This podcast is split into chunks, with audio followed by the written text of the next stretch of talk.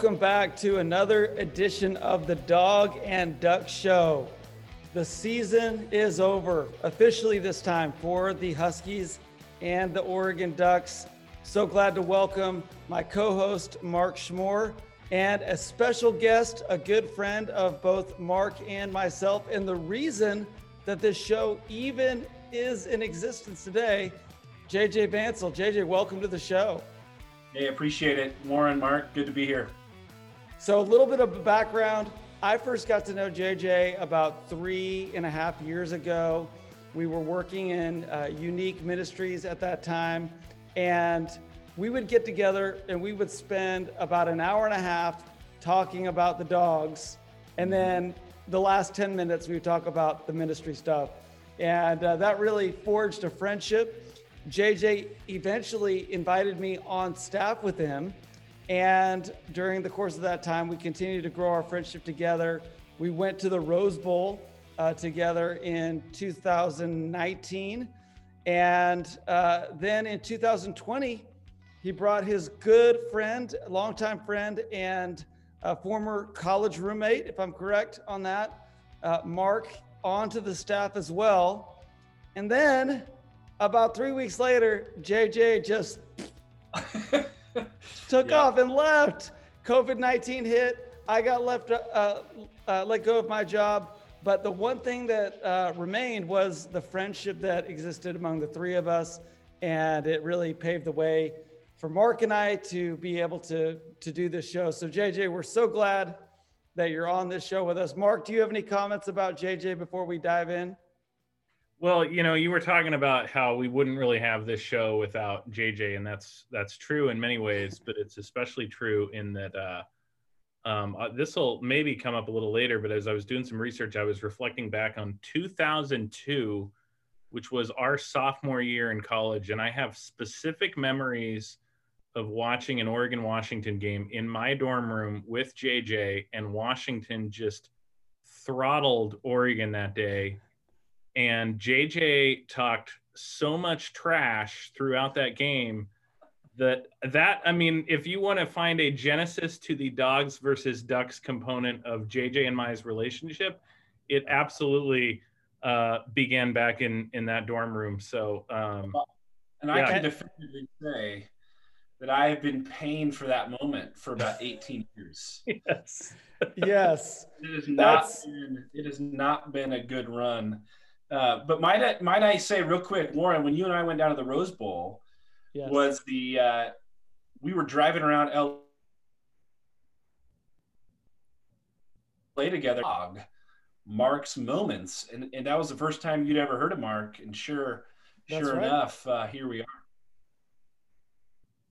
That that is a that is a cool connection for sure. Mark, the Husky season came to an inglorious ending when COVID 19 hit. They didn't get to play the Ducks. They didn't get to play the Pac 12 or the Pac 12 championship. They didn't even get to play in a bowl. As a result, the Ducks went to the Pac 12 championship.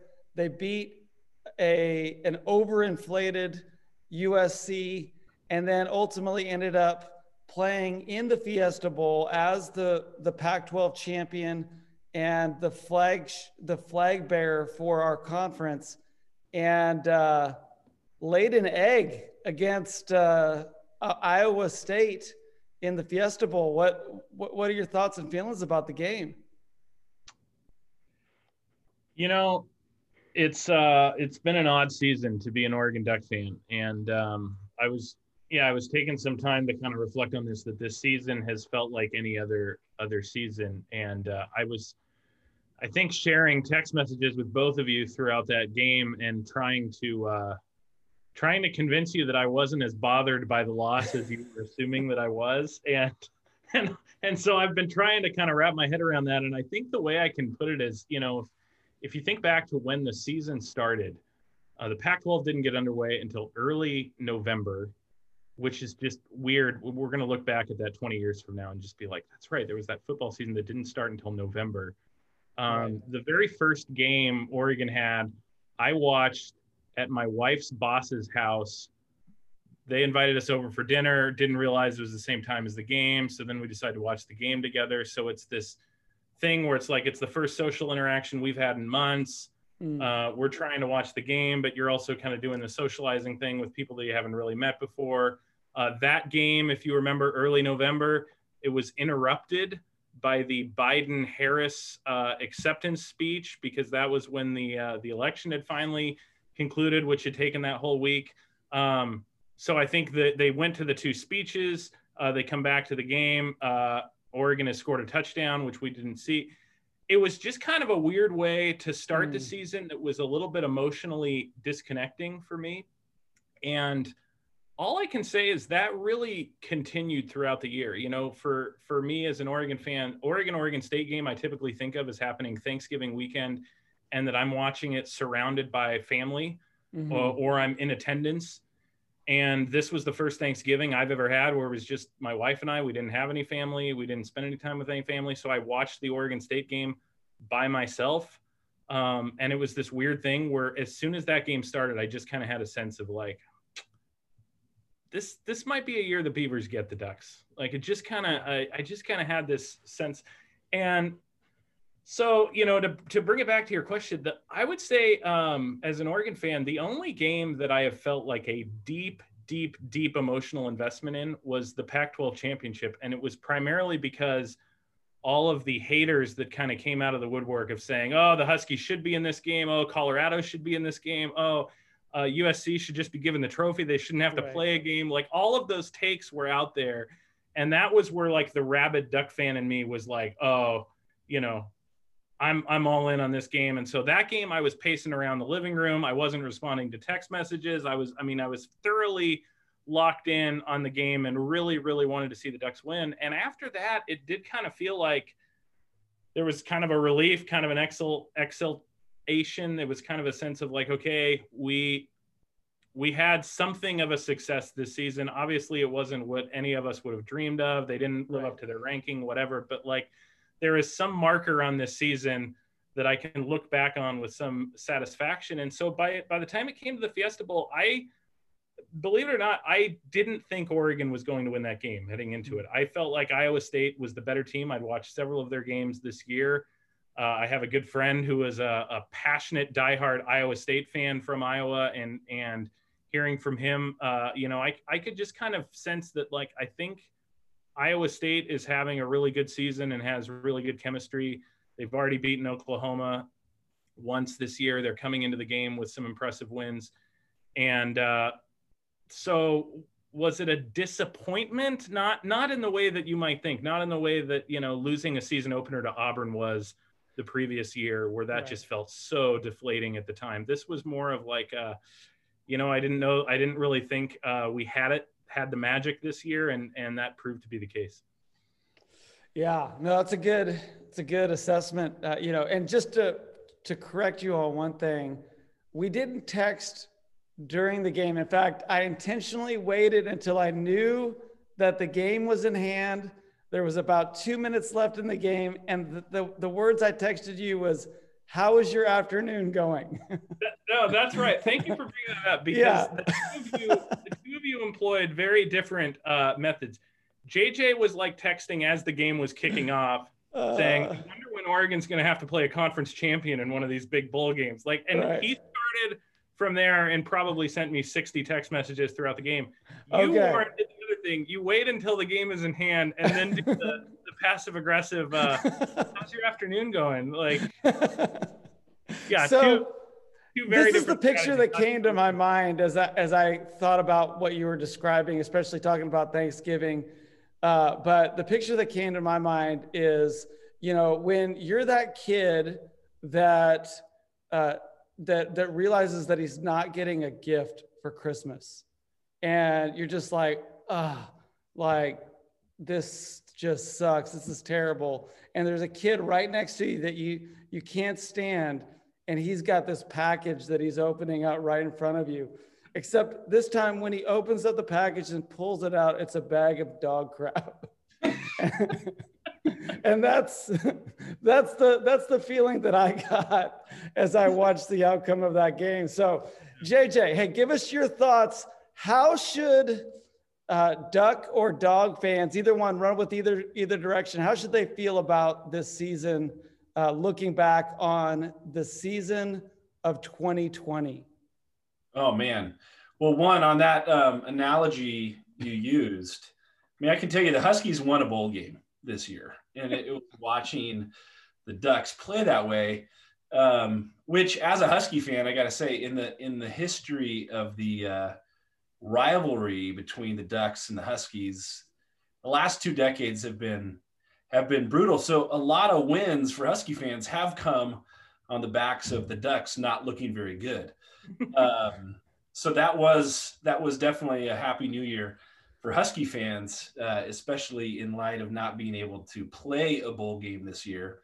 But I think what's important, and Mark referenced it, you know, this season was obviously different than any season that we have experienced to date as a college football fan. And because of COVID issues, um, the Husky season, we never got a full sample size or really even a grasp of what type of team this actually was. Um, you know, obviously the game that we looked best in was against Arizona, but Arizona was the doormat of the conference. So it's hard to hang our hat on like, oh man, we're we're a dominant team. But granted, we go three and one, um, all games at home. Um, you know, however, um, but we we don't have enough sample size to really gauge really how good this team actually was. So the optimist, which I'm an optimist, I tend to fill in the gaps with with a positive imagination that had we had a full season to judge the success of the team, they could have it could have been a 10 to 11 win team. Who knows? Um, so I mean, they had a new new coach, new offensive coordinator, new quarterback. The expectations for the Huskies this year coming into the season were pretty low. So to have the type of uh, you know to go three and one and to actually look pretty good, um, it really bodes well for the future. So I think most Husky fans look at this year and go, I'm actually pretty pleased with the type of product we put out on the field. Obviously, deeply disappointed in the way everything turned out. Um, but if I'm a Duck fan, you know, we had of any team, the Ducks gave us the largest sample size in the Pac-12. They paid, they, they played seven games. In fact, I will give Ducks all the credit in the world. They won the COVID championship because they stayed healthy. Mm. And you know, unfortunately, under the shadows of one of the best medical, you know, institutions in the world, UW can't keep their players healthy um, for whatever reason. Um, so we got to see the Ducks play seven games, and you know, the Ducks, you you know, even though they're the the youngest team, um, or maybe it was the least experienced. I don't know which one it which category it fell into the Ducks have have dudes. They got talent on both sides. Obviously, Cristobal has got a recruiting machine going. Um, to go four and three, um, and actually put a semi, you know, decent product on the field. Um, I think Duck fans, probably more than Husky fans, have more concerns about the future. Um, so that's that's an interesting interesting uh, thought to discuss there. Yeah, absolutely. And you know, you you kind of Mark, you alluded to the fact that we started a little bit of a text thread, and that text thread really extended for the next two or three days with a pretty feverish pace and uh, several very long, uh, you know, posts. And one of the things that we really got into was really around the idea of what JJ touched on, which is the the idea of expectations, not only for this 2020 season, but now looking forward into 2021. You know, and so kind of just to rehash, at least from my perspective, Mark, the the the expectations going into this season from the the national pundits was that that Oregon was going to be the cream of the crop in the Pac-12. Um, you know, the the they were the the Obi Wan Kenobi of uh, the Pac 12. They were the only hope for the Pac 12. And uh, as a result, they came in ranked in the preseason at number nine. And Uh, you know, we've talked a, a, lot about the hype machine that that many um, Husky fans and other college football fans believe has been built in through the association with Nike and ESPN. But nonetheless, uh, they came in with a preseason ranking of number nine. The Huskies came in with what would have equated to a preseason ranking of 32. They don't rank that low, but but based on the votes that were received, they would have come in at about number 32. And yet, really, when you look at the sheer facts, they both were essentially the same team. New offensive coordinator, new quarterback, young team, and yet both very talented. The Huskies, actually, as we pointed out in one of our text thread conversations, uh, is the most has the highest percentage of blue chip recruits on their current roster right now in the Pac-12. So, you know, the, the Huskies did not come in devoid of talent, and yet they did not get any of the the uh, the credit or the expectation uh, or the pressure to Oregon's credit that Oregon got. So, what do you think about that? And and how did each of the teams kind of respond to that that hype or that expectation? Well, I, first of all, I, I think you can't put a, too much stock in preseason rankings because they're just they're they're a, complete guessing game, and they're usually just based on kind of how teams finished the season before, with with maybe some uh, you know some limited context around that. Oh, I, I know this guy's coming back, or oh, I know this guy's not, or whatever. Um, so you know, Oregon the year before had won the conference. They had finished in the top five. Uh, Washington had kind of had a disappointing year, and they had replaced their coach.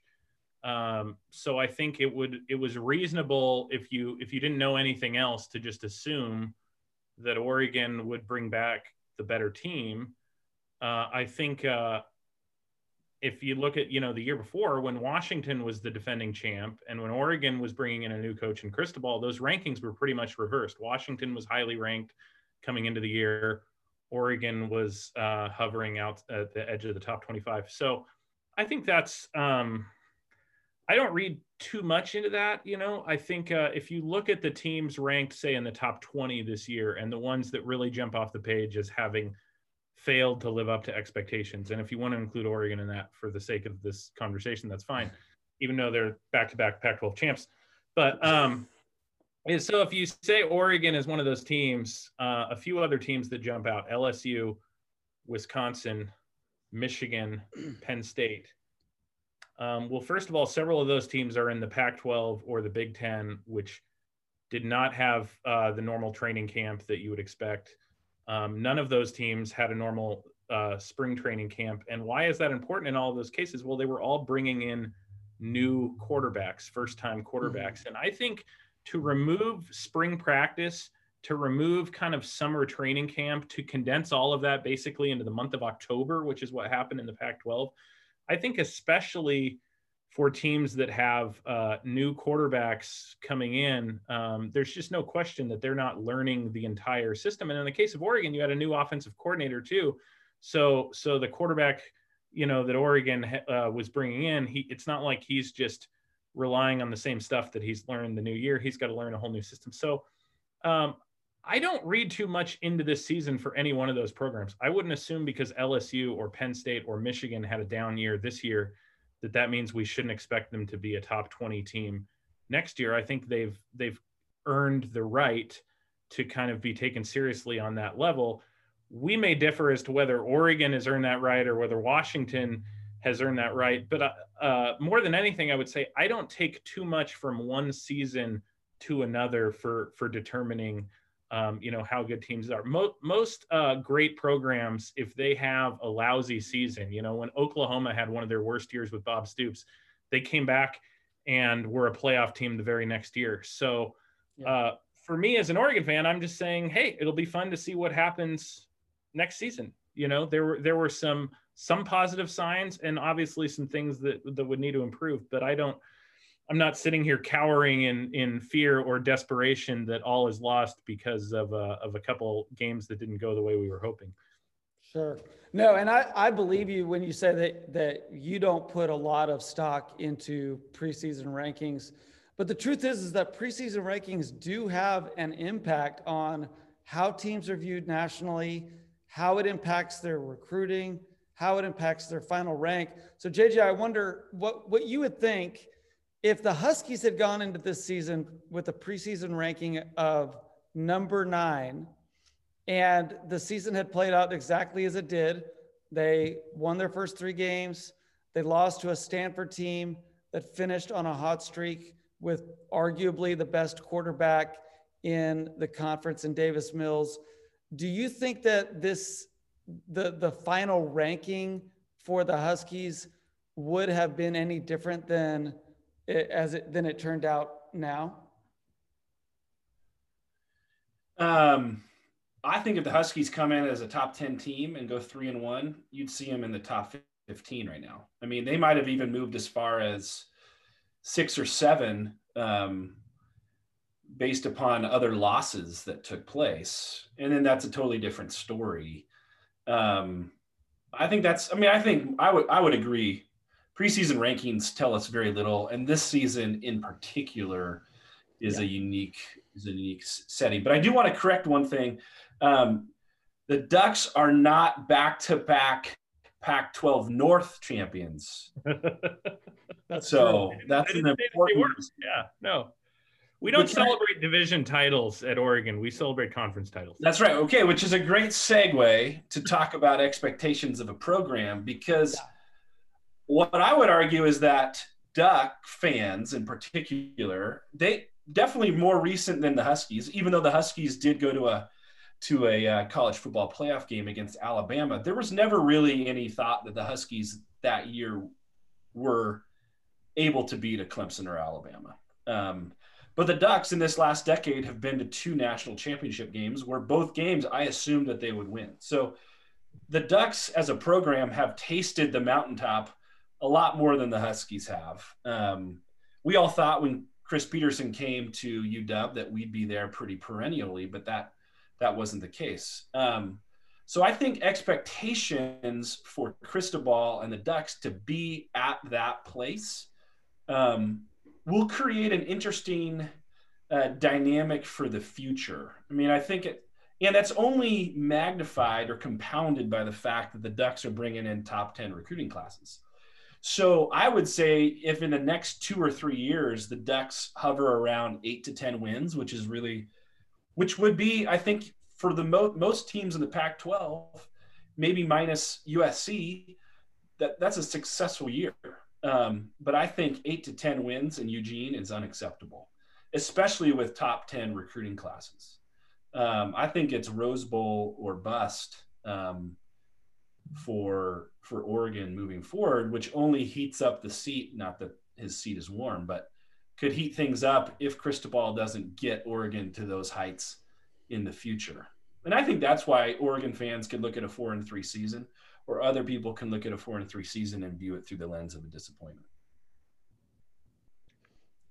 I yep. I'm not sure I I'm not sure I agree with JJ's uh, assessment there. I I think uh, there are certainly irrational Oregon fans that are of the mindset that you know Oregon should be competing for a playoff spot every year. So my evidence is only anecdotal in terms of the Duck fans in my life. Um, people like my father or some other people like that, and I think the the hope as an Oregon fan is is um, that you're going to put a good team on the field every year, and that every once in a while, when when kind of when the stars align, when you have a really transcendent quarterback, in Oregon's case, that's been Mariota or or Joey Harrington or somebody like that. That that kind of when the stars align, um, you have a shot to really do something special. Um, but that for the most part, you're trying to win the division, you're trying to win the conference, you're you're just kind of trying to stay competitive in those areas. And I I think that um, you know the Chip Kelly era was this kind of magical uh, time where it really felt for long stretches of time like Oregon just was unstoppable. Mm-hmm. I think even in the moment, we were pretty aware that like it was too good to be true and it wasn't going to last. Um, like I, I do not in any way anticipate that Mario Cristobal will deliver Oregon back to the heights of Chip Kelly, where literally it's a top five team every single year, where they're playing their national title contention all year, every year. I'm those are not my expectations uh, going forward. I would love to be wrong, but those are not my my expectations going forward.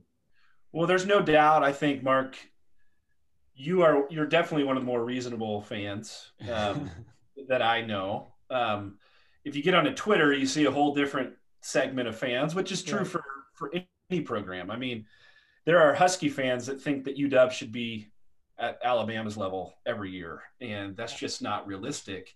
I think another interesting dynamic is the type of investment that a big booster, as well known of a booster as Phil Knight, I don't think that type of money is being pumped into the program at Oregon or the type of influence so that they just compete for the Pac 12.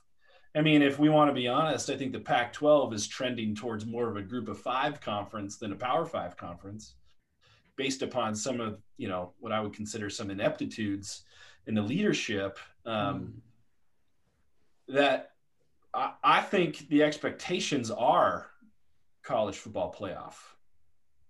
Yeah. Well, hey, let's talk about expectations. So going into next season, and there'll be a time sometime in the next few months, I'm sure, where we'll do a full breakdown of each team as we prepare for the you know the 2021 season. But just very briefly, looking ahead, uh, there's a lot of room for optimism, I think, for both programs. As a Husky fan, uh, we were thrilled to find out that uh, left tackle Jackson Kirkland, who was uh, uh, all Pac 12 selection, tight end Cade Otton, all 12, uh, all Pac 12 selection, defensive end ZTF, who also was a Pac 12 selection and an All American and then our leading runner, Sean McGrew, all uh, indicated via Twitter and Instagram that they were coming back. So we have 20 of 22 uh, starters on offense and defense returning. The only teams, the only players that we're losing from this 2020 season uh, are Elijah Molden, who is by far, he was the Pac 12 Defensive Player of the Year, um, by far our best defensive player and then Keith Taylor, who was another starting cornerback. Uh, in addition, we're losing Levi Onwuzurike and Joe Tryon, who didn't play this year. They opted out. But a lot of room for optimism. Uh, we've got four games of experience under our belt, especially for our quarterback, Dylan Morris. Uh, there's a five star quarterback coming in by the name of Sam Huard, the son of Damon Huard, the nephew of Brock Huard. Uh, there's a lot of reason for Husky fans to believe that 2021 is going to be a big year for them. JJ, what are your thoughts about the Husky season uh, that lies ahead, and you know any any doubts, any reservations that creep into your mind? I think for 2021, with some senior leadership, with all of our offensive starters coming back, with some some dudes on the defensive line and, and linebackers that have got a lot of playing time under their belt. I think I think there is no reason to to not think that the Huskies can win the Pac-12 next year. I think they have the talent. I think they have the culture. I think they have the ability. Um, but obviously that goes through Oregon. So uh, obviously, I think I think our expectations would be let's win let's win the conference, and I and I don't think that's entirely wishful thinking. I think the Huskies uh, under Jimmy Lake are going to be a good team. And uh, I think next year, um, next year could be really successful. Mark, how would you evaluate your expectations for the Oregon Ducks moving into 2021? Well, so there's a couple big, uh, one big question mark is um, I believe that uh, the Boise State head coaching job is still vacant uh, unless yeah. unless some decision has been made. And I know that Oregon's defensive coordinator Andy Avalos was a star linebacker at Boise State, was a defensive coordinator there recently, um, and is thought to be one of the leading contenders for that job. I also know that he didn't have the greatest year statistically this year, so maybe that helps right. Oregon um, retain him. I thought he did a masterful job last year running the defense, so I'm I'm hopeful that this year is an aberration. Um, you know, besides that, I think uh, I'm I'm optimistic about about Oregon's chances. I think the one uh, area that will I will be most interested to see next season versus this season is just simply the area of turnovers. And there's actually a, a form of statistical research that has come up with a term called turnover luck, which yeah. essentially says as much as we talk about you know playing aggressive and making the right decisions and stuff, there's a great deal of luck involved in in turnovers every year, and that generally a team that loses decisively the turnover battle one year can have a great swing the next season. And so if you look at Oregon and their three losses, they were zero turnovers forced, 10 turnovers committed. Mm-hmm. And so the biggest thing that I'm I'm hoping for for Oregon next season is a season where those those sorts of things go Oregon's way more often because uh, you know they they lost a couple games basically in the final minute um, where even one turnover could have significantly swung the game. Where if if Oregon gets several more turnovers than their opponent, then I think it really could be a special season next year. Yeah, I mean, especially... what I'm hearing is Mark Mark's well, hoping he's putting all of his hopes into luck. Statistics, well, JJ. Well, well, what I what I love about uh, Mark's hard luck story is that uh, you know they they also played two teams that were missing their starting quarterback this year from uh, COVID nineteen, and they were one of the only teams to make it to the season without being impacted by uh, by COVID nineteen. So it's an interesting thing to to hear you say. I hope our luck turns next year. Well, that I don't think that that's entirely accurate, Warren, because there were games where Oregon had, say, 20 scholarship players that were not available to them because of COVID issues. We just never reached the threshold that everybody else reached, where where a game had to be canceled. But you know, uh, Mycah Pittman, who's one of the best uh, receivers on the Oregon squad, just didn't play in the first couple games uh, because of essentially contact tracing, you know, within the Oregon program. So I there, there were uh, losses that were maybe less publicized on the Oregon side because they weren't canceling games because of them. And as, as far as the backup quarterback thing, I mean, I went to a game with with JJ an Oregon Washington game a couple years ago where Braxton Burmeister was Oregon's quarterback because Justin Herbert was hurt, and Oregon could not complete a forward pass. It was over from the time it started. Right. And I don't remember anybody saying, "Well, hey, let's not count this game in the record books because Oregon had a backup quarterback." Like, I mean, that that has never been true in all of football history. If you if your starting quarterback goes down, you put a backup in. This isn't Friday Night Lights. Like everybody should have a backup quarterback that can play. If you don't have a backup quarterback that can play, it's a sign of a lack of development within the roster. So you know, I tried not, not to make those excuses when Oregon had seasons ruined because their starting quarterback tore his ACL or something. Uh, so I, I just I don't have much sympathy for like, oh well, the UCLA team you beat had their backup quarterback in. He also played really, really well this year. So, you know. All right, well that's fair. I'll, I'll I'll let I'll let that go. So hey, we're gonna transition. We've got just a few minutes to talk about the CFP uh, the playoffs. Um, so obviously, if you were watching this weekend, Alabama destroyed Notre Dame 34 to 17, uh, behind who was just a few minutes ago announced as the winner of the Heisman Trophy, wide receiver Devonta Smith. Wow. So, first wide receiver from Alabama to win the Heisman, and the first wide receiver to win the Heisman, period, since a guy named Desmond Howard. So, uh, quite an accomplishment for him. And uh, he had a spectacular game against Notre Dame, going for seven receptions, 130 yards, and three touchdowns. And then the game that I think really shocked many of us was the Ohio State defeat of the Clemson Tigers, 49 to 28. Justin Fields battling Trevor Lawrence uh, he outdueled him, threw for 385 yards, six touchdowns, and an interception, and played well even after getting uh, blown up on uh, a, a, very hard hit. So lots of credit goes to the Ohio State program. And Mark, if you remember, we took we talked about whether or not Ohio State deserved to be in the, the playoffs, but there was never any question in my mind as to whether or not they were good enough to be in the playoffs. It was just whether or not they had earned that opportunity. Uh, but how would you, just either one of you guys, jump in? How would you assess those two games? And what are your thoughts about the the you know the, the, the championship game between Alabama and a very talented and hot Ohio State? I'll I'll jump in first. I was shocked uh, about Ohio State's performance. If you watched them the week before against Northwestern, they did not look like a team. Uh, if you watched that game and then uh, at the same time watched Clemson's dominant win against Notre Dame, you would definitely not have thought that, you know, Ohio State was going to do what they did to Clemson. Um, but it's interesting now. You know, we've had the playoff for seven years, and for the most part, the semifinal games have been decisive blowouts.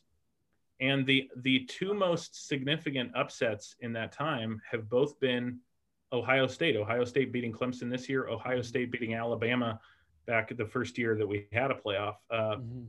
So there just seems to be something uh, about you know the Buckeyes that uh, even with different coaches, different quarterbacks, and and everything, uh, that they they just seem to kind of have a way of of getting up for these games. And um, but I was I was very surprised by the outcome. Yeah, I would say um, just on the Alabama Notre Dame game, I think we all knew that Notre Dame was going to get crushed, and uh, it's disappointing to say because they're a top four team, and I don't know if there was any other team that could have taken their place and not get absolutely blown up by Alabama. Uh, but definitely doesn't bode well for for Notre Dame. They've lost six straight major bowl games. It's basically if they're playing after New Year's, they're not, you know, they're losing these games and, and bad. Um, and so, but actually, I to only lose by 17 points was was actually better than what I better than what I thought it would be. Then the Ohio State Clemson game. I mean, I think everybody knows that Ohio State has talent. I I, thought it was a divine right that Clemson was Clemson was going to face Alabama again. Mm-hmm. I just thought that was going to happen which is further proof that like you need to settle it on the field which would give further further credence for me to be like we've got to move towards a playoff yeah where teams that we don't think have a shot get a shot i mean that could have been you know that could have been a cincinnati or that could have been a texas a&m that comes in and and everybody thinks they're going to get blown out and they show up and they win i mean that's the only way i think we're going to be satisfied with an actual winner is if we can see it played out on the field. But Justin Fields outplayed uh, Trevor Lawrence and, and definitely might have made some money uh, next spring. So, absolutely, absolutely. So obviously, Alabama's going to come in as a heavy favorite uh, against Ohio State, uh, but are we underestimating these Buckeyes? Do they have a, a legitimate chance to to upset what I would consider to perhaps be the best Alabama team that we've seen during this entire run and one of the more dominant uh, college football teams we've seen ever. What are you guys' thoughts about this game? I think I think uh, the Buckeyes should be able to hang with them if if uh, you know if they, if they play as good as they're capable of playing. I mean, we did just see Florida uh, hang with Alabama pretty close in the SEC championship game. It never really looked like Florida was going to actually take over and win that game, but it, they were able to at least kind of keep pace.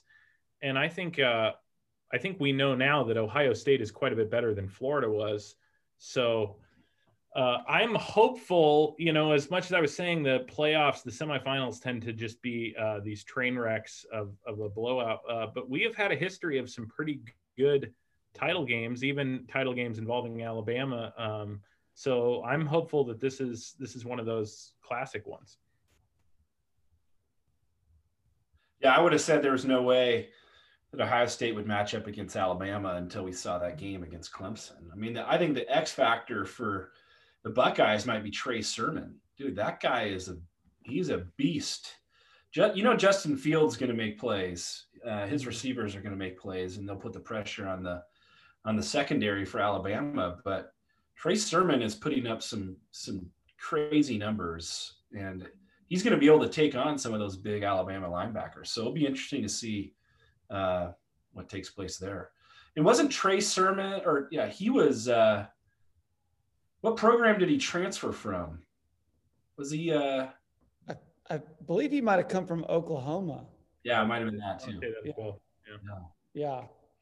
Yeah, you know, I mean, the the fact of the matter is we saw when Alabama played Florida in the SEC championship that you know, with this high octane offense that Alabama is now putting on the field, it kind of opens the door for opposing teams to put a high octane offense on the field as well, as opposed to the old days where Alabama just dominated the line, they dominated the clock. Uh, so I really think that this could be an interesting game. If I had to put money on it, I would put it on Alabama, but I would not count out Ohio State for this reason. When you go back to 2017, when Clemson, uh, you know, defied belief and and broke into the college football elite by defeating Alabama and winning the national championship. They did it with a guy named Deshaun Watson who was able to do enough with his arm and his feet to keep them into the game at the end of this game.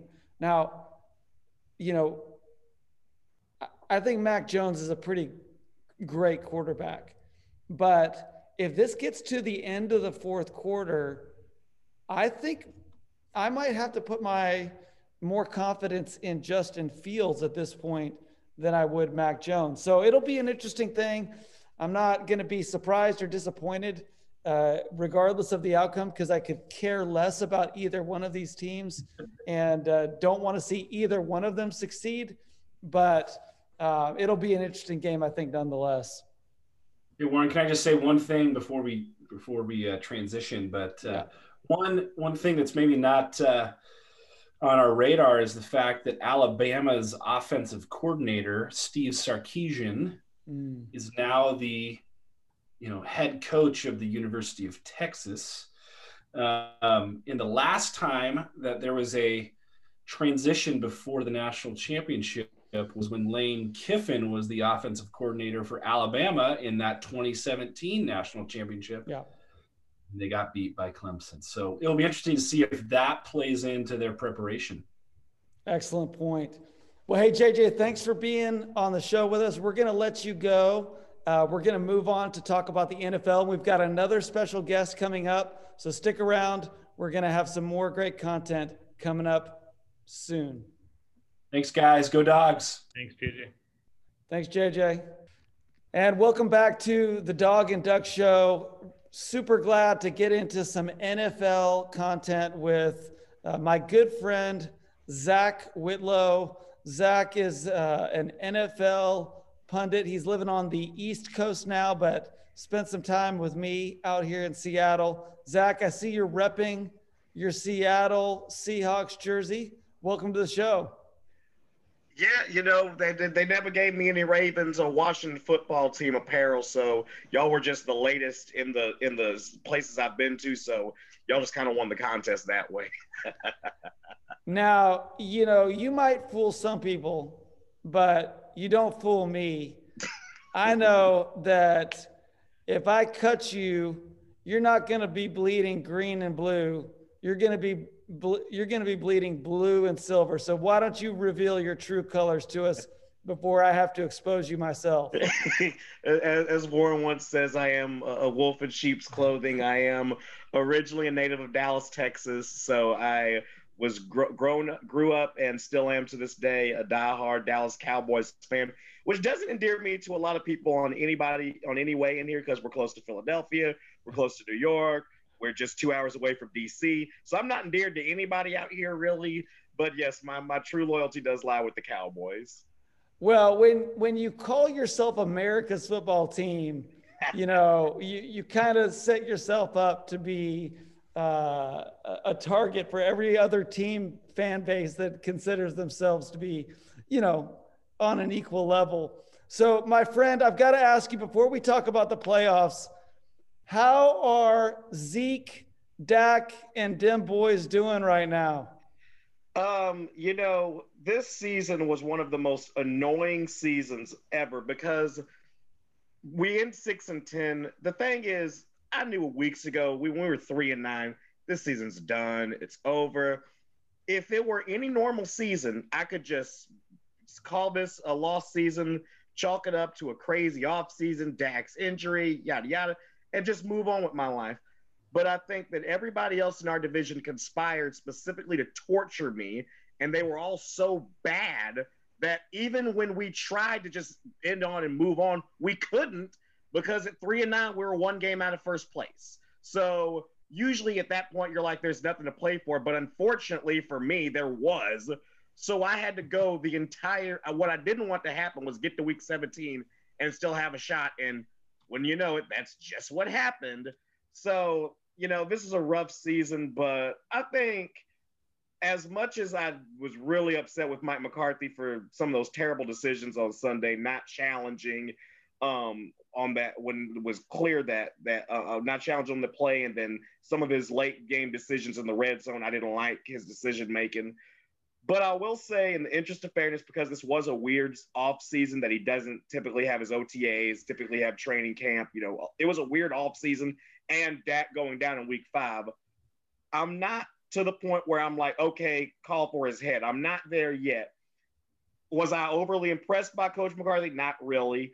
Um, but I do think, all things considered, our defense at the beginning of the season was atrocious. There's just there's no other way to put it. You and me could have went out there and played cornerback and would have been just fine. It was horrible.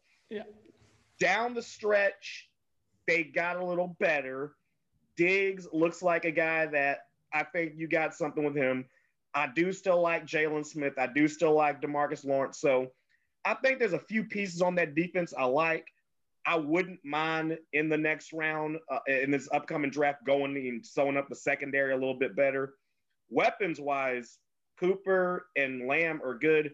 I don't know if we're going to be able to keep Gallup. Um, that's going to be interesting because I believe he is coming up in free agency this year. So I would like to keep him, but since we also have a quarterback situation we're figuring out, that might be one that you know we we're not going to be able to keep.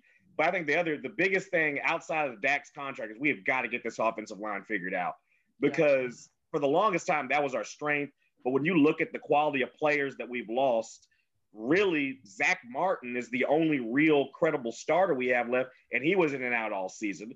So we have got to get that offensive line straightened out. Um, some of it does just come with more repetition, but it's definitely not the offensive line Zeke was running behind, you know, four or five years ago. That's not what we have now. And yeah. what was once our strong point is now one of our really weak points. So that I think weapons wise, I think we've got weapons. I think you got pieces on the defensive side. But if you're not going to be able to protect um, whoever the quarterback is, and if Zeke doesn't have a good line to, to run behind, then that's just not the way our team is built. So that's, I think, kind of assessment of where we're at right now. I think that's where we are. So do I think we're going in the right direction? I mean, in this division, I don't know if there is a right direction, to be honest with you. So. well, the good news is that there's not that far to go down. You can't go, get much worse. But the good news is that being at the top of division doesn't take much improvement. So two more know, wins and we're going to be the kings of the hill next year. Eight and eight, be, we got this. Yeah, you could be hosting an NFL playoff game. Yeah, so one of the things I always love about uh, Zach is you every Monday morning you put out your NFL takeaways, and uh, you know that there are usually five or six kind of witty insights about different things lay it on us. What are some of your NFL takeaways for this past season or this past weekend or looking ahead to uh, the, the, the playoffs ahead? Um, well, I think that I think the one big takeaway I've noticed in the last couple of weeks, the team that had their everybody thinks AFC, Mahomes, Chiefs, home field advantage, they're going to run away with it. in the preseason, I would agree with that. Early on, my pick though, in the before the season started, Kansas City was my AFC pick. There are two teams right now in the AFC nobody wants to play, and that's Buffalo and Baltimore. Looking at Buffalo, Josh Allen, I was never really that sold on him. There were a lot of times where I'd watch him and some of his decision making I didn't like and his accuracy. Man, oh man, it helps when you go get a, a Stefon Diggs. It's incredible, incredible how that makes your quarterback look better. And so when I look at Buffalo, they got Singletary and Moss. They run the ball good enough. If you look at the AFC, anyone not named Cleveland and Baltimore, nobody really runs that much. So you don't really need to have a potent rushing attack, but they do good enough. Their defense, I think, can make plays. So, but and and the biggest thing is watching Josh Allen now. Last year, I was like, eh, maybe he needs a little bit more improvement. Right now, he looks like the way he's playing, he could be a quarterback. But I could see take this Bills team on a run and into Kansas City because he's got the weapons. We know he we know he can let that let it fly, and he's gotten much better at taking care of the ball. So that's one team I definitely don't think anybody in the AFC wants to have to go to Buffalo. And then the other thing, Baltimore, they've had a weird, you know, they had a little weird stretch. They got hit big time with COVID. But watching them now, sometimes if you peak at the right time, you could just run into the playoffs and you could just be unstoppable. And watching the, the Ravens these last few weeks, they're back to being that rushing for 200, 300 yards a game team. Lamar's looking much more comfortable. I think the defense um, Campbell's back healthy. That's one thing that's helped. And um, um, they went and got Wolfe. So I'm really interested this weekend because Tennessee and Baltimore, there's definitely no love lost between these two teams. Um, even going all the way back to the when I first started watching football, the early 2000s with you know McNair and Eddie George and Ray Lewis and Woodson. Those. So this rivalry goes way back But I think Baltimore went and got Campbell and Wolfe for a game just like this, where you have to stop Derrick Henry. Well, I don't know if you're going to stop him, but you got to limit him. um, but right now, Kansas City, I think they're probably still a step above everyone in the AFC. But I got to tell you, Baltimore and Buffalo, looking at them these last few weeks, they are two very dangerous teams and two teams I think could actually go into Kansas City and beat the Chiefs. Can I follow up with a question about that there, uh, Warren? Yes, jump in. Yeah. So Zach, uh, I'm I'm with you in that the last few weeks, uh, Baltimore and Buffalo look to be firing on all cylinders, and Kansas City has has just been kind of pulling games out in the final minute, or you know, kind of it seems like doing a Harry Houdini act each week, um, which is what they did in the playoffs last year too. Uh, my question for you is, you know, the Lamar Jackson that we've seen in the last two playoffs is not the Lamar Jackson of the regular season Josh Allen has only had one career playoff start, which was which was a loss. So this is a much different pressure on his shoulders. That seems to be the biggest difference if you look at Kansas City versus those two is is the known quantity in terms of what they're going to get out of the quarterback. So who if you had to pick between Josh Allen or Lamar Jackson, who is the one that you would uh, expect you know, if, if one of those guys is going to kind of set the league on fire over the next month, which guy do you think it is? It's a very good question. I really think so. I have to kind of separate because I think Lamar, I think, is a slightly more talented quarterback. However, I do think if you look at all the other things around, I mm-hmm. actually kind of would give a little edge to Allen, yeah. only because one other weakness Baltimore does have their offensive line has been a little, you know, um, taken in and taken out with some pieces as well. So I do think right now, so the quarterback I think that's probably a little bit better suited, um, I think would be Allen. Also the other reason is, like you mentioned, the Ravens, they really are built to play with a lead. Kansas City, mm. as we saw last year, if they fall behind seven 17, 17, Mahomes can throw that ball and they're going to get right back into it. Yeah. Buffalo, I think, again, last year, I wouldn't have really felt that way. But what I'm seeing from Allen now, I do think if Buffalo does get into a little bit of, of a hairy situation, I feel like I trust Allen throwing his team back in a little bit more than I trust Lamar right now.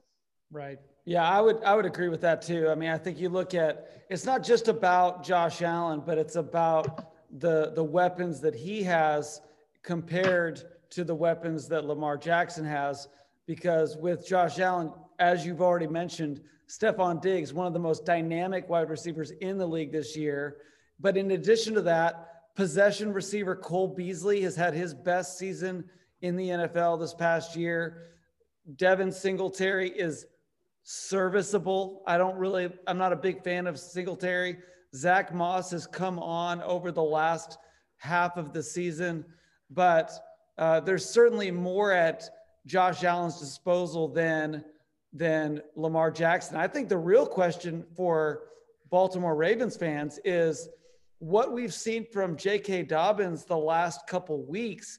Is that going to continue into the playoffs? Because the simple fact of the matter is, is that is that you cannot go through the playoffs in you know in the cold in the winter against teams that have better defenses and expect that Lamar Jackson is going to be your leading passer and your leading rusher game in and game out. It's just too much to put on one guy's shoulder. So, you know, any any thought additional thoughts about that, or do we want to move on and talk about a couple other teams?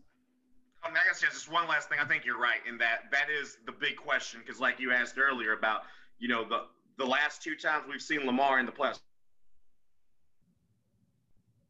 especially last year, he, he didn't look very good. Um, and so, but I do think it goes back to what you're saying, Warren, is especially because now you're playing the top of the of uh, you, you can't you can get through the regular season when you're playing the Jacksonville's and the Cincinnati's and the Dallas Cowboys of the world, and you right. can get away with that. But now we're in the playoffs, and the step up in competition now is much bigger. So yeah, you're right. You can't just rely on Lamar to do all that. So that is a very good question of what we've seen in Dobbins in these last few weeks. Um, Baltimore would be very good served to really feature him. Um, and another good X factor, another guy that I know very well is how will they use Dez Bryant? Because he hmm. he's definitely not the Dez from a few years ago. We get that. But I think from what I've seen as the season's gone along and as he's gotten much more familiar with the system, there is at least you can I think at least count on him for a couple of plays. And sometimes that's really all you need to do is give enough of a threat um, in terms of your receivers. Because beforehand, Hollywood Brown, he's really just a deep threat. Yeah. But Dez, again, like I said, he's definitely not the Dez of a few years ago, but I think he's serviceable enough. So I'll be interested to see how they incorporate him in the playoffs too. Well, it would certainly be a great redemption story for Dez after being out for close to three years. Uh, yeah. You know, as I look at the the the wild card uh, weekend ahead of us, to me, the two most compelling games is uh, the the Seahawks versus the Rams. 12 and 4 Seahawks versus 10-6 Rams.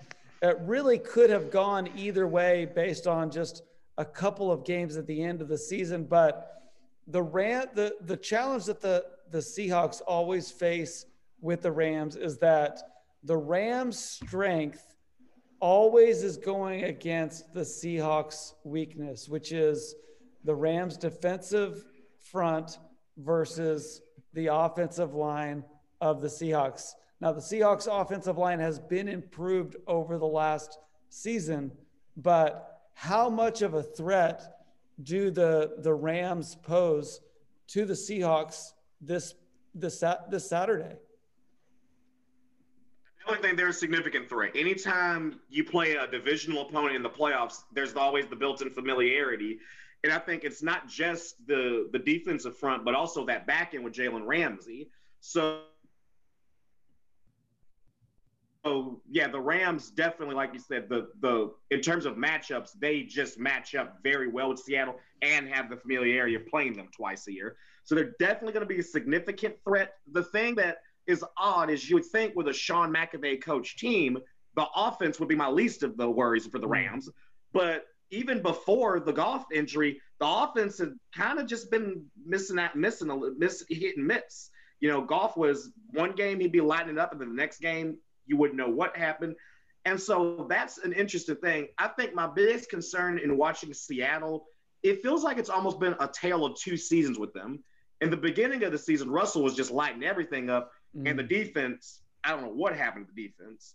But down the stretch, with Adams getting healthy, the defense kind of started to come around. But it feels kind of like the offense is it's it's like it's trying to add in and establish a running game, but it's almost kind of like it's like, well, who are we? Are we the old Seahawks? Are we the new pass happy Seahawks? So that's the only thing I'm a little concerned with in watching Seattle these last couple of weeks. Mark, what do you think about uh, the Seahawks Rams?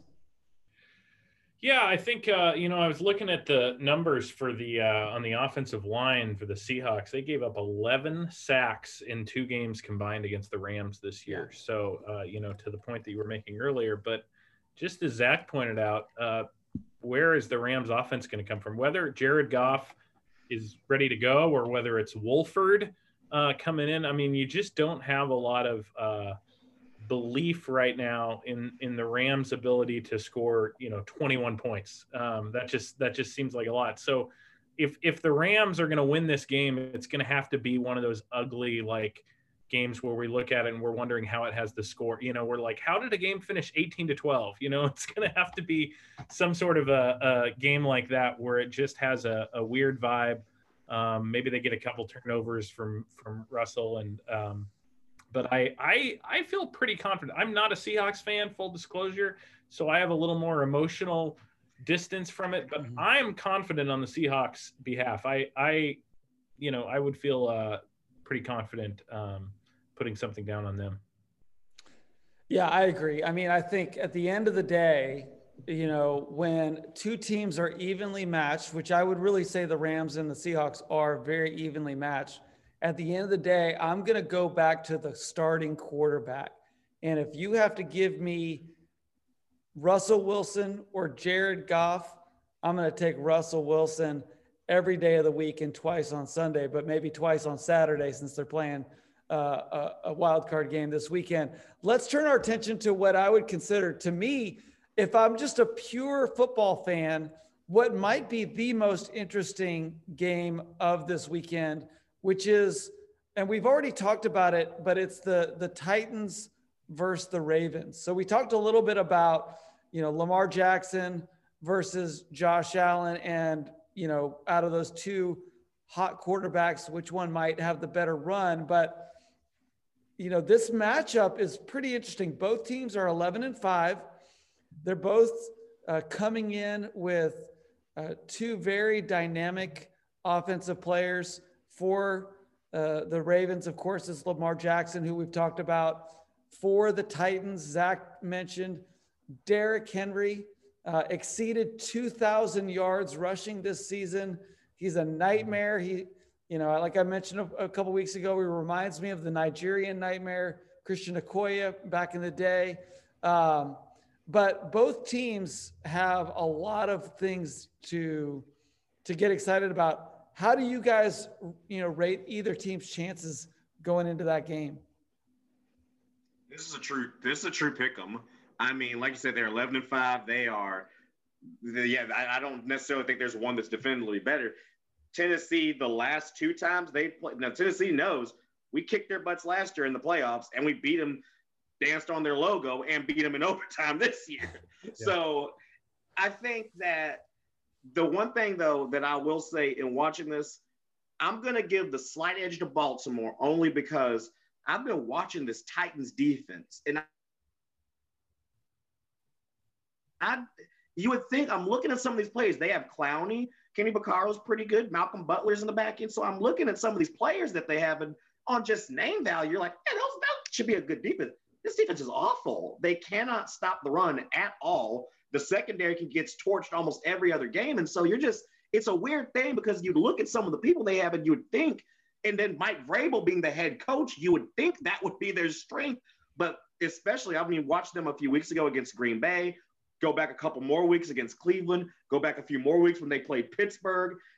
Their defense, I don't know what it is, you know, in watching. Um,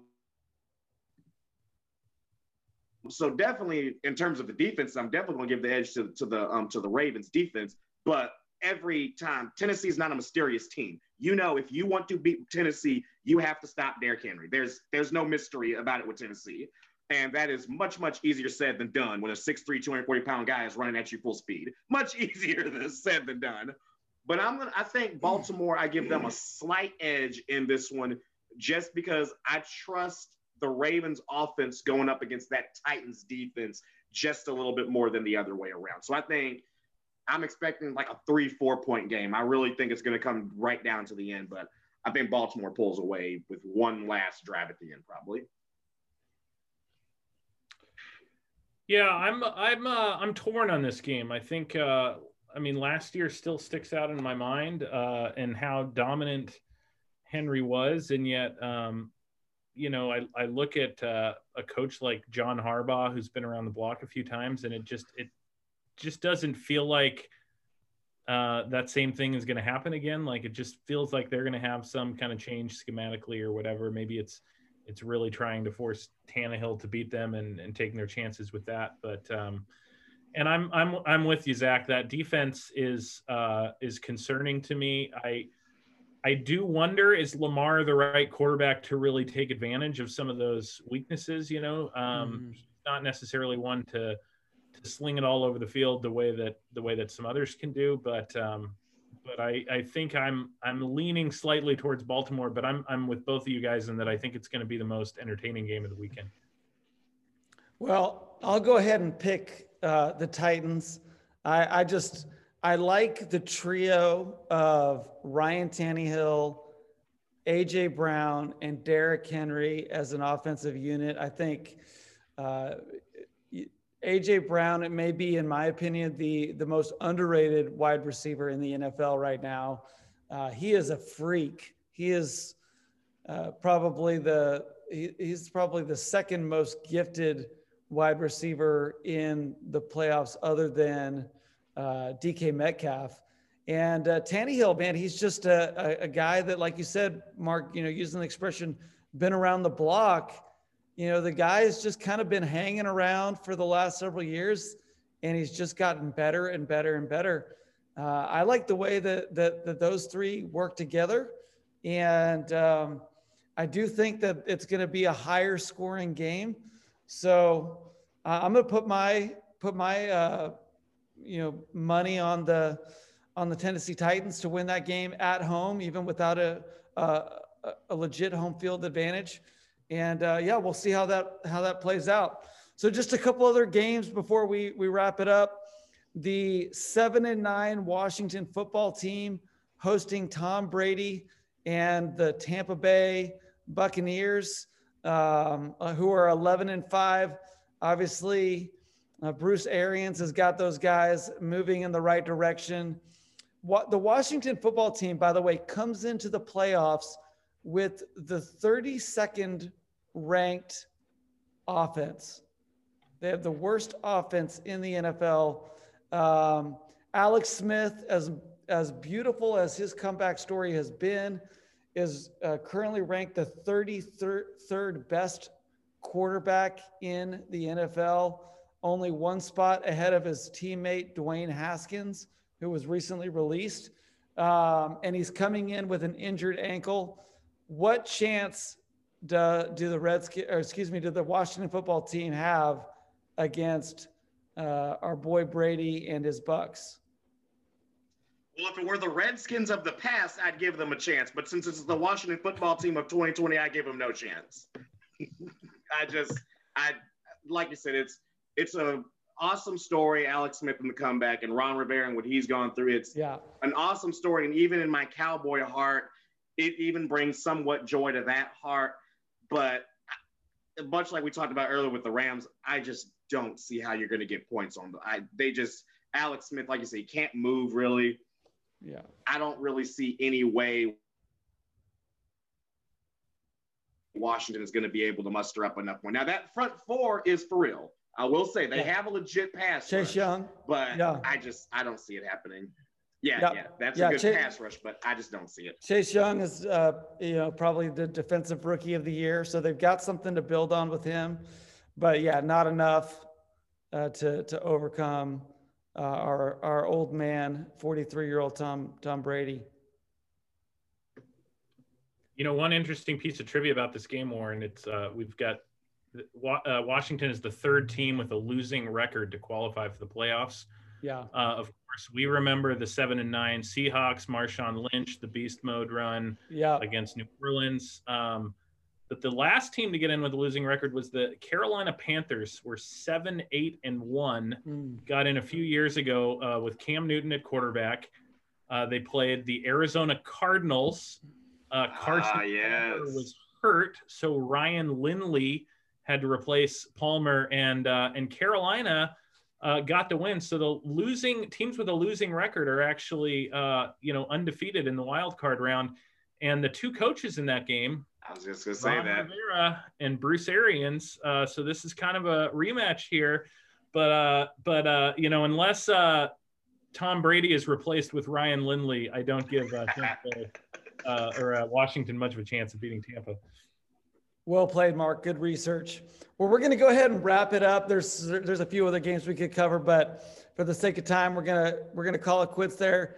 Uh, Zach, thanks so much for joining us on the Dog and Duck Show. We definitely want to have you come back again, continue talking uh, NFL, and uh, maybe later in the year we'll do a little NBA coverage as well. So thank you for for being a part of the show with us today, my friend. I appreciate having you. My only hope is, as much as I love Jackson and Mahomes, I really need one of these old men quarterbacks. So Brady, Brees, Rodgers. I need one of them to win because I can't stomach having back-to-back Super Bowl MVPs that I'm older than. I can't get with that. so come on, old man quarterback, let's do this this, this postseason. Well said. good word. Good word. Thanks, Zach. All right. Thank y'all for having me.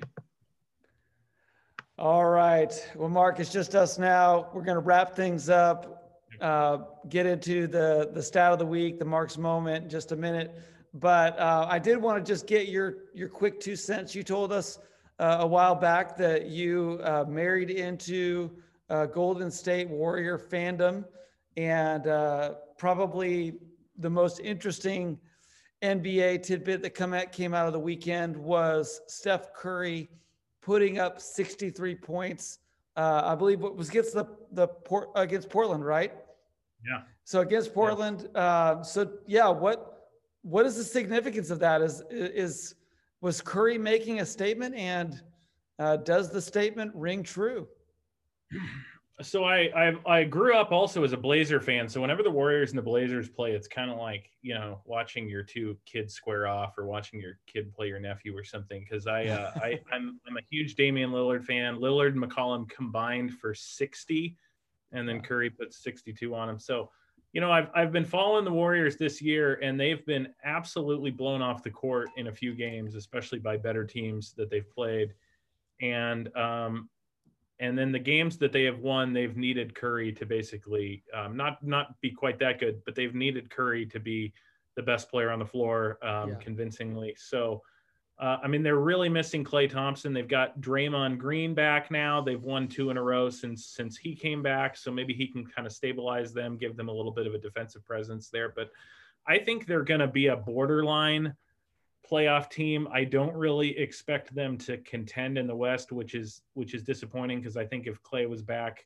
it would be kind of fun to see can this team roll it back one more time.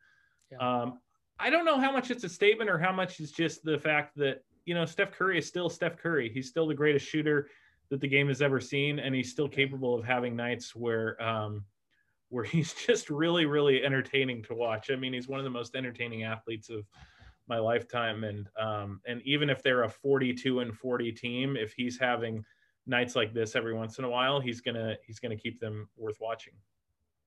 Yeah, I mean, Steph Curry. Uh, and, and I have to confess, I haven't been as in involved in the NBA at the beginning of the season, but you know, is is this going to be a, a, year where Steph Curry basically has to kind of be like the Kobe Bryant of uh, the early 2010s, where you know the only chance that they have, the Lakers have to win a game, is just for Kobe to put up massive amounts of points. Is that is that kind of what we're looking at with the the Warriors this year?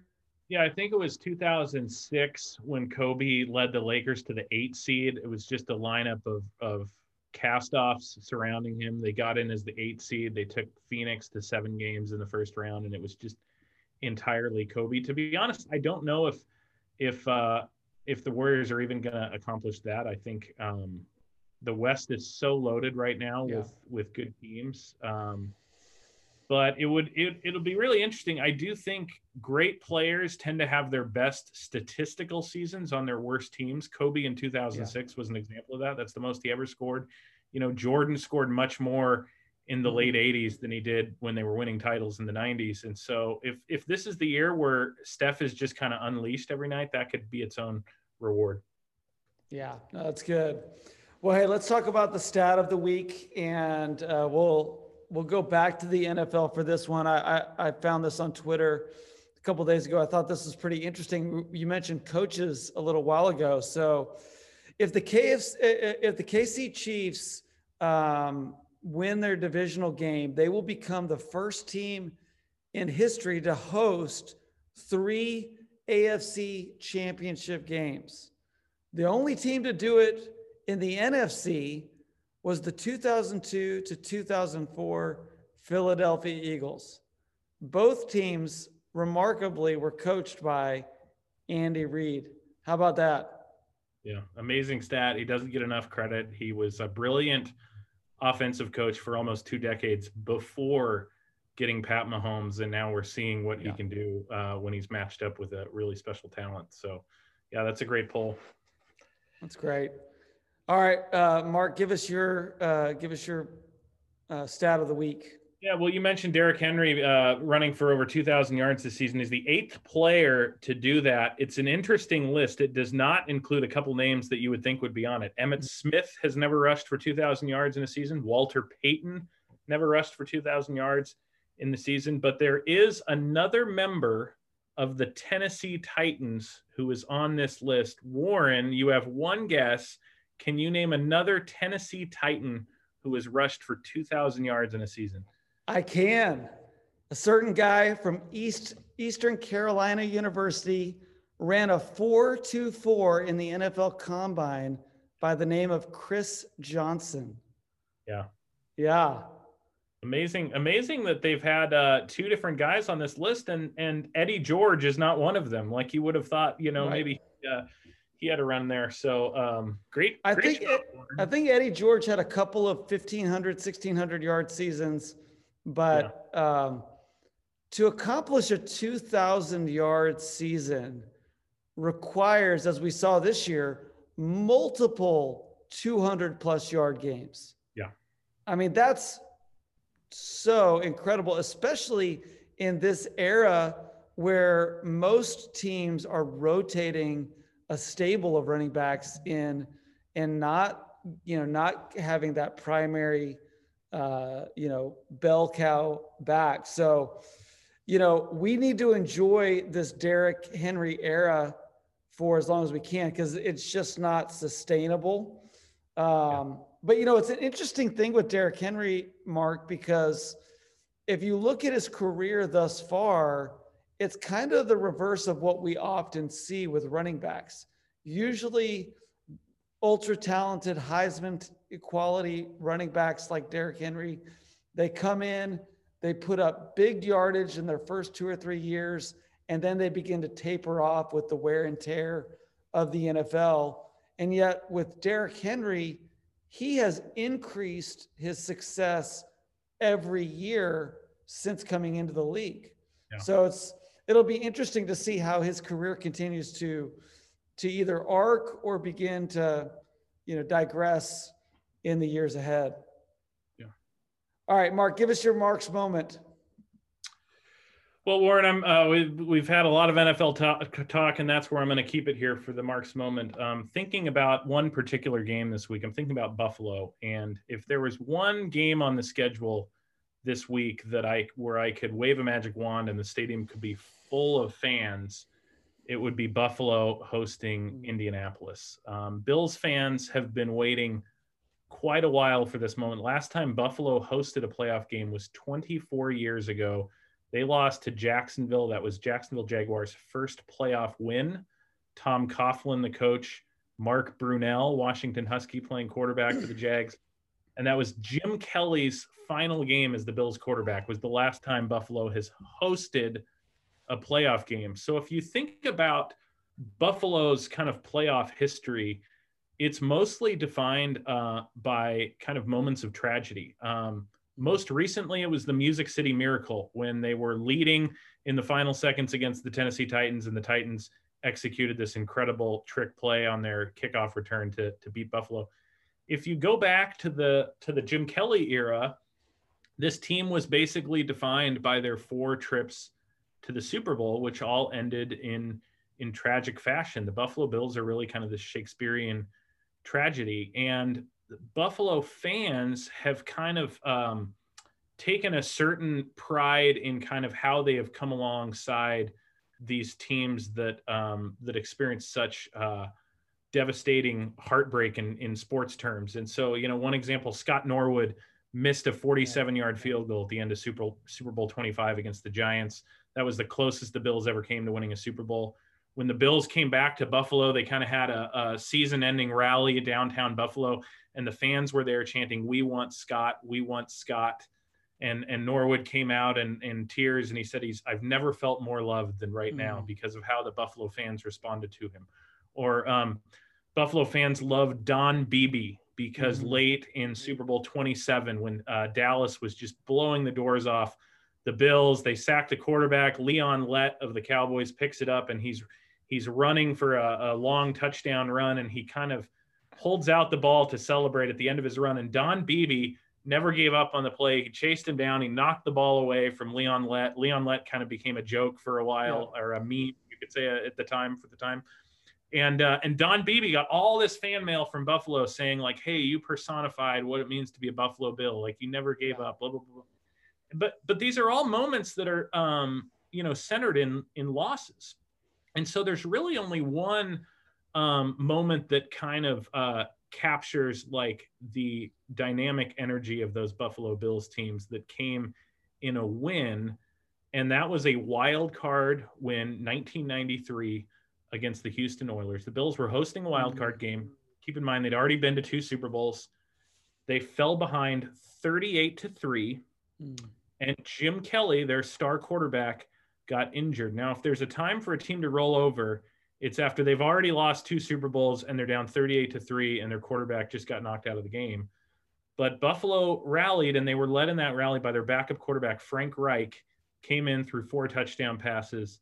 Buffalo won 41 to 38. It's the greatest comeback in playoff history. Mm-hmm. And so fast forward to this weekend, here is Buffalo hosting a playoff game for the first time since those glory days and who is on the opposing sidelines? None other than Frank Reich coaching the Indianapolis Colts. And here, kind of as I think about this, Warren, my, my final thought is if nothing else, I can tell you this. If Bills, if the Bills lose in excruciating fashion this weekend, those Bills fans will still be really happy for Frank Reich. I love it. I love it. I remember that game vividly I was in high school at that time. And, uh, you know, we both, Mark, you and I are both uh, believers in, in Christ. And I was just beginning my faith journey with the Lord at that time. And after that game, you may know this story, Mark, but after that game in the locker room, with all of the reporters there ready to ask Frank Reich how he accomplished this greatest comeback in the history of the NFL playoffs. He read the lyrics to a song called In Christ Alone. And uh, it, it was one of the most incredible moments for just a humble guy like Frank Reich to just share his faith and to say, you know what, at the end of the day, whether I win or lose, my source of strength and my source of hope is in Christ alone. And uh, so for me, that story is more than just a sports story. It's a life story, and it's one that really motivated my faith in many ways for the, the, the years to come because I thought, well, wow, if a guy like Frank Reich can be that bold to share his faith in that moment, then what's stopping me? So uh, that is a beautiful story. I love that, Mark. And um, if you get the chance, you can Google on YouTube um, Frank Reich in Christ Alone, and you'll get a little montage video that, that puts it all together. It's pretty pretty fantastic. All right, well, let me finish with my parting shot. And um, Mark, you brought up Sarah Fuller uh, a few weeks ago in your Mark's moment, and I wanted to run with that a little bit and just thinking about how progress for women in sports is really progress for sports. Just uh, yesterday, the Boston Red Sox announced uh, B- uh, Bianca Smith will become a minor league coach. She's the first Black woman to coach in professional baseball history. Uh, Kim, I don't even know how to say her last name, but it's NG. Yeah. Ing, Kim Ng, uh, become the first woman to hold the role of general manager on a men's North American sporting team uh, in baseball, Major League Baseball, with the Miami Marlins. Spurs, uh, San Antonio Spurs coach Becky Hammon became the first woman to act as a head coach of an NBA team uh, a few weeks ago, and um, uh, and then in addition to that, Katie Sowers with uh, with the San Francisco 49ers, Callie Brown- Brownson with the Browns, and then Sarah Fuller with the Vanderbilt uh, Commodores as a kicker. It's an exciting season for women in sports. Uh, even just thinking back to this Husky season, the dog uh, and duck show, the greatest comeback of this season for the Huskies was um, the play-by-play was done by a woman. And uh, so when we go back and listen to that game years from now, we're going to hear a woman commentating that that game. So great, great stuff for women in sports. I know as the father of an 18 year old daughter, that is important. That means a lot.